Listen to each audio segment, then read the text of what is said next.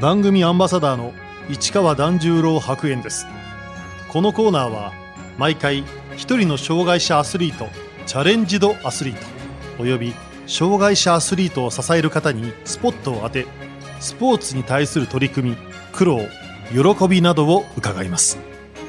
車いすラグビー中町俊也です。中町俊也選手、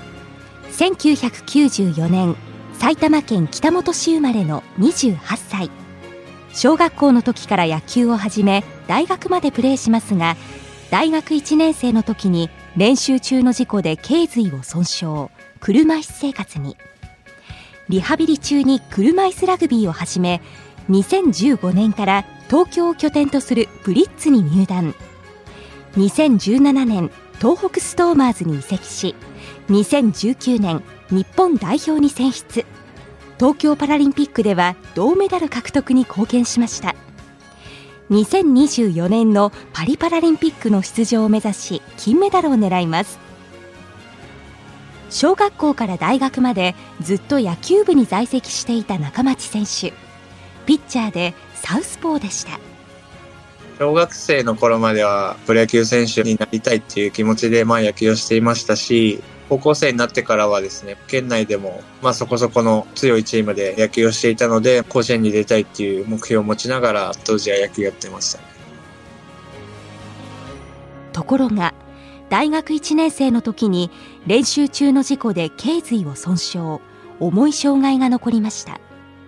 首の骨を折ってしまったことで、えー、体の半分以上が麻痺していて、今胸から下は全て麻痺していて全く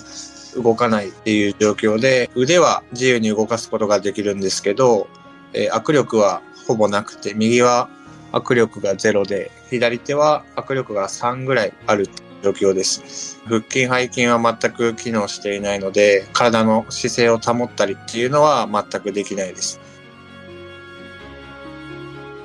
中町選手は埼玉県所沢市にある国立障害者リハビリテーションセンターで本格的にリハビリを開始し、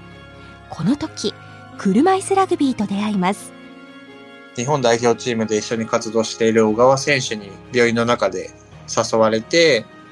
一度見に行った時に車いすラグビーをやりたいなというふうに思いましたね。初めて車いすラグビーを見た時は、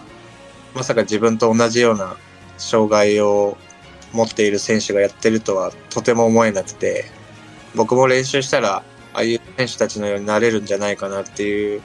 希望をすごくもらって、まあ、僕もプレーしたいなっていうふうに思いましたね。ルールで車椅子でのタックルが認められている車椅子ラグビー、恐怖は感じなかったんでしょうか。初めてタックルした時は多少怖かったっていうのもあったんですけど、でも最初のいっかいめだけで、にかいめ以降はまたもういっかい当たりたいっていうような、すごい楽しさにすぐ変わりましたね。にせんじゅうごねん、中町選手は東京を拠点とする強豪のクラブチームブリッツに入団。本格的に車いすラグビーを始めました。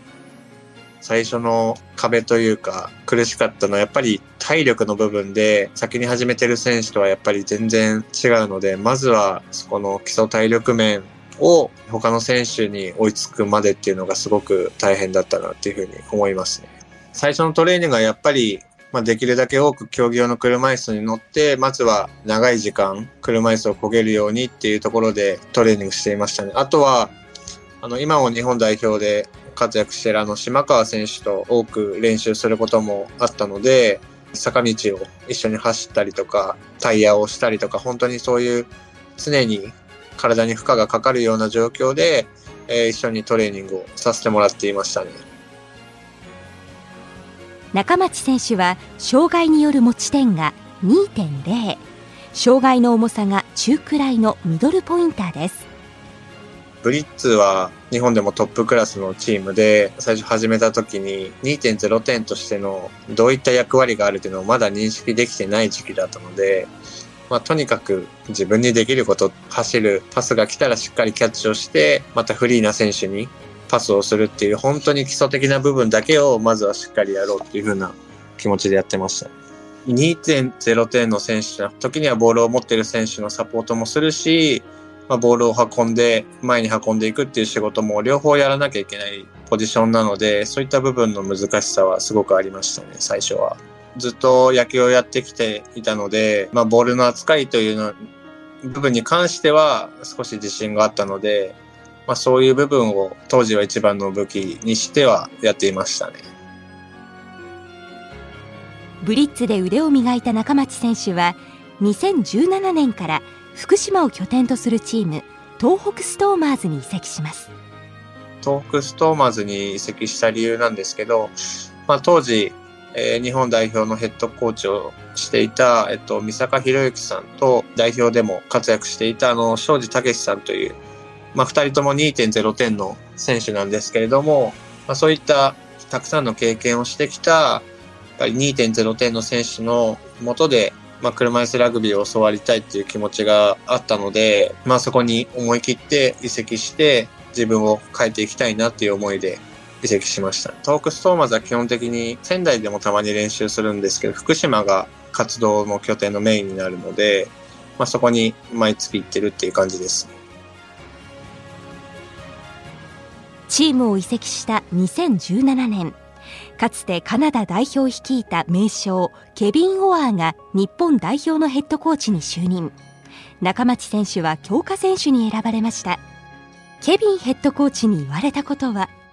にてんゼロてんの選手なんですけど、まあ、その枠にとらわれないで自分より障害の程度の軽い にてんごてんだったりさんてん、さんてんごてんの選手に対してもその選手を抜いていけるような選手になってほしいっていうのを初めて言われましたね。にせんじゅうきゅうねん、中町選手は正式に代表入り。ごがつにアメリカで行われた国際大会が代表デビュー戦になりました。そのアメリカの大会は結構世界のトップのチームが集まっていた大会で、そこで、まあ、少しだけだったんですけど試合に出させてもらって、今までやってきた部分というのも出せた大会ではありましたね。その試合に関してやっぱり初めてケビンに言われた開ポにだいに対してもどんどん挑戦して抜いていくっていうところを、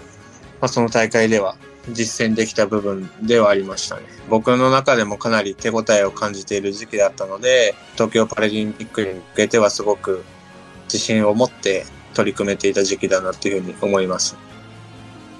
日本代表入りしてにねんごのにせんにじゅういちねん、中町選手は念願の東京パラリンピックの代表メンバーに選ばれました。東京パラリンピックのメンバーに選ばれた時は、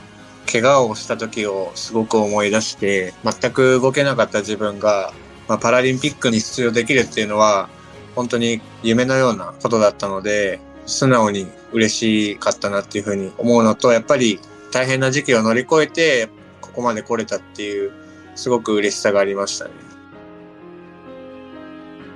車いすラグビー日本代表はいち次リーグでフランス、デンマーク、オーストラリアにさんれんしょうし、決勝トーナメントに進出しました。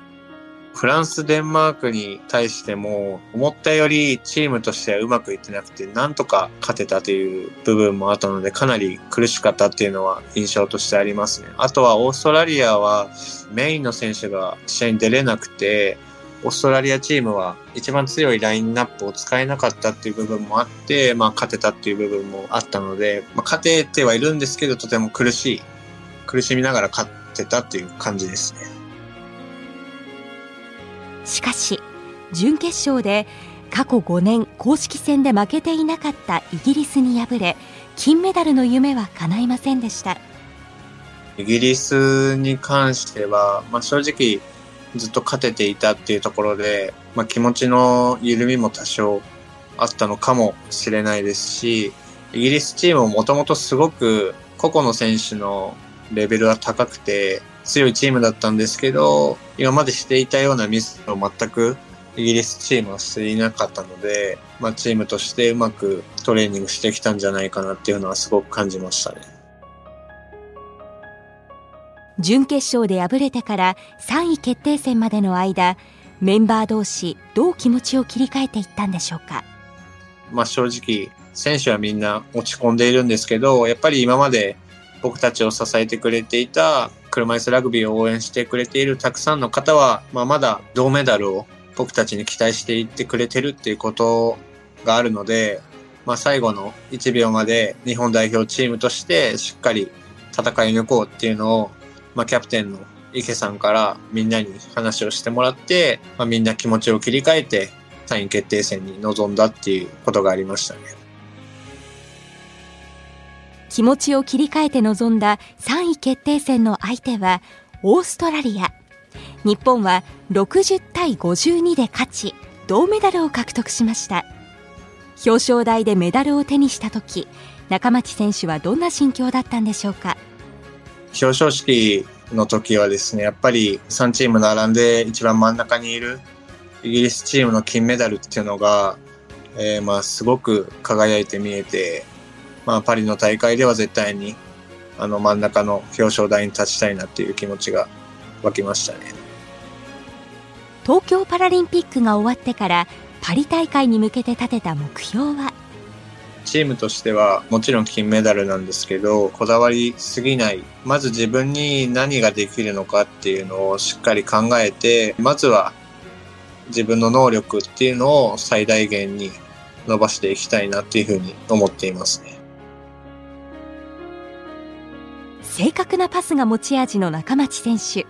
その武器を磨くために今どんなトレーニングをしているんでしょうか。ボールの扱いの練習に関しては、同じ武器を使いながら戦って、その池選手からもパスの仕方だったりとか、まあ、練習方法っていうのを何度か聞いたことがあって、そういったトレーニングも自分の中に取り入れながら練習していますね。にせんにじゅうにねんじゅうがつ、中町選手はデンマークで行われた世界選手権に出場。大会連覇を目指す日本は東京パラリンピックと同じメンバーで臨みました。まあ、東京パラリンピックのメンバーと全く変わらなかったので、この世界選手権では東京パラリンピックの悔しさをそのじゅうににんでしっかり晴らしたいという気持ちで戦いに行きましたね。日本代表チームで、まあにてんの僕が入るラインナップになると、さんてん、さんてん、あとにてん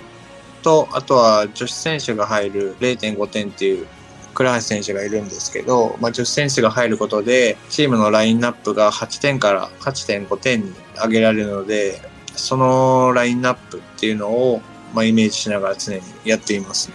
基本的にそのハイポインターにプレッシャーがいった時に中間で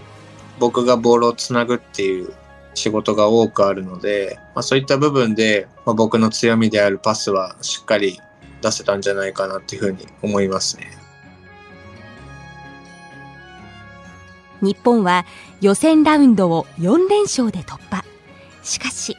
決勝トーナメント準決勝でアメリカに敗れ、目標の連覇を逃しました。世界選手権のまあ準決勝の負けっていうのは、まあ僕自身アメリカ戦での負けっていうのは本当に今までの車いすラグビーをやってきても一番悔しいなっていうふうに感じた試合で、まあ、僕自身の一番強みであるパスの部分でまあミスをしてしまったっていうのが一番悔いが残りましたね。さんい決定戦で日本はデンマークに勝って銅メダルを獲得しました。世界選手権で中町選手が得たものは、